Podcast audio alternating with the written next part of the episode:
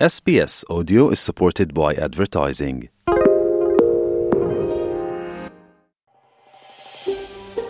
SBS 한국어 프로그램과 함께하고 계십니다. sbs.com.au/korean에서 더욱 흥미로운 이야기들을 만나보세요.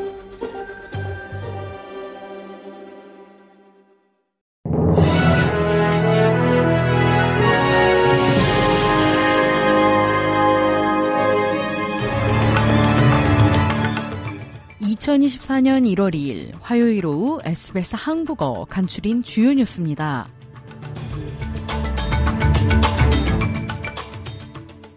더불어민주당 이재명 대표가 괴한이 휘두른 흉기에 다쳐 병원으로 이송됐습니다. 정치권은 한 목소리로 테러를 규탄하고 이 대표의 쾌유를 기원했습니다. 이 대표는 부산 가덕도 신공항 부지 방문 중 피습을 당했습니다. 한동훈 국민의힘 비상대책위원장은 절대로 있어선 안 될 일이라며 이 대표의 빠른 회복을 진심으로 기원한다고 밝혔습니다. 이준석 전 국민의힘 대표 역시 소셜미디어에 이 대표 피습 소식에 우려를 표하면서 무탈과 빠른 회복을 기원한다고 썼습니다. 홍익표 원내대표는 내일 비상의원총회를 열고 당 운영 관련 상황을 협의하겠다며 당 소속 의원들은 동요하지 말라고 당부했습니다. 윤석열 대통령은 이재명 대표의 피습 소식을 듣고 이 대표의 안전에 대해 깊은 우려를 표명했다고 대통령실이 밝혔습니다.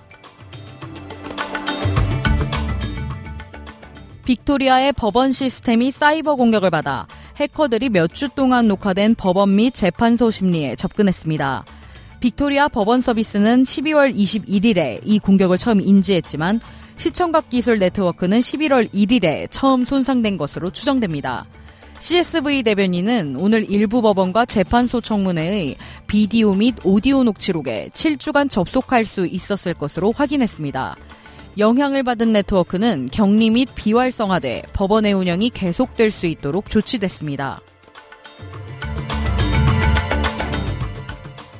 멜버른의 한 연구소가 환자의 인슐린 생산을 재구성하는 방법을 찾아내면서 제1형 당뇨병 완치에 한 걸음 더 가까워졌습니다. 제1형 당뇨병 환자의 경우 면역 체계가 췌장 세포를 파괴하기 때문에 매일 인슐린 주사를 맞아야 합니다. 그러나 베이커 심장 및 당뇨병 연구소는 이 질환으로 손상된 췌장 세포에서 인슐린 생산을 재생할 수 있는 두 가지 약물을 발견했습니다. 이미 미국에서 희귀암 치료제로 승인된 이 약물은 48시간 이내에 인슐린 생산을 회복시킬 수 있습니다. 호주 정부의 액상형 전자담배 금지법의 첫 번째 단계가 발효됨에 따라 이제 일회용 액상형 전자담배를 호주로 반입하는 것이 불법이 됐습니다.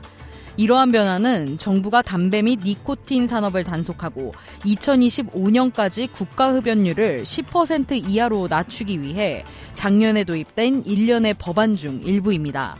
3월부터는 의료 규제 기관의 기준을 준수하지 않는 전자담배를 수입하거나 공급하는 행위도 불법이 됩니다. 마크 버틀러 보건부 장관은 정부가 미래 세대의 니코틴 중독을 근절하고자 한다고 강조했습니다. 이상 이 시각 간추린 주요 뉴스였습니다. 뉴스의 김하늘이었습니다.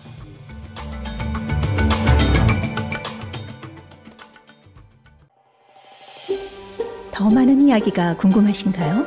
애플 포드캐스트, 구글 포드캐스트, 스포티파이 또는 여러분의 포드캐스트를 통해 만나보세요.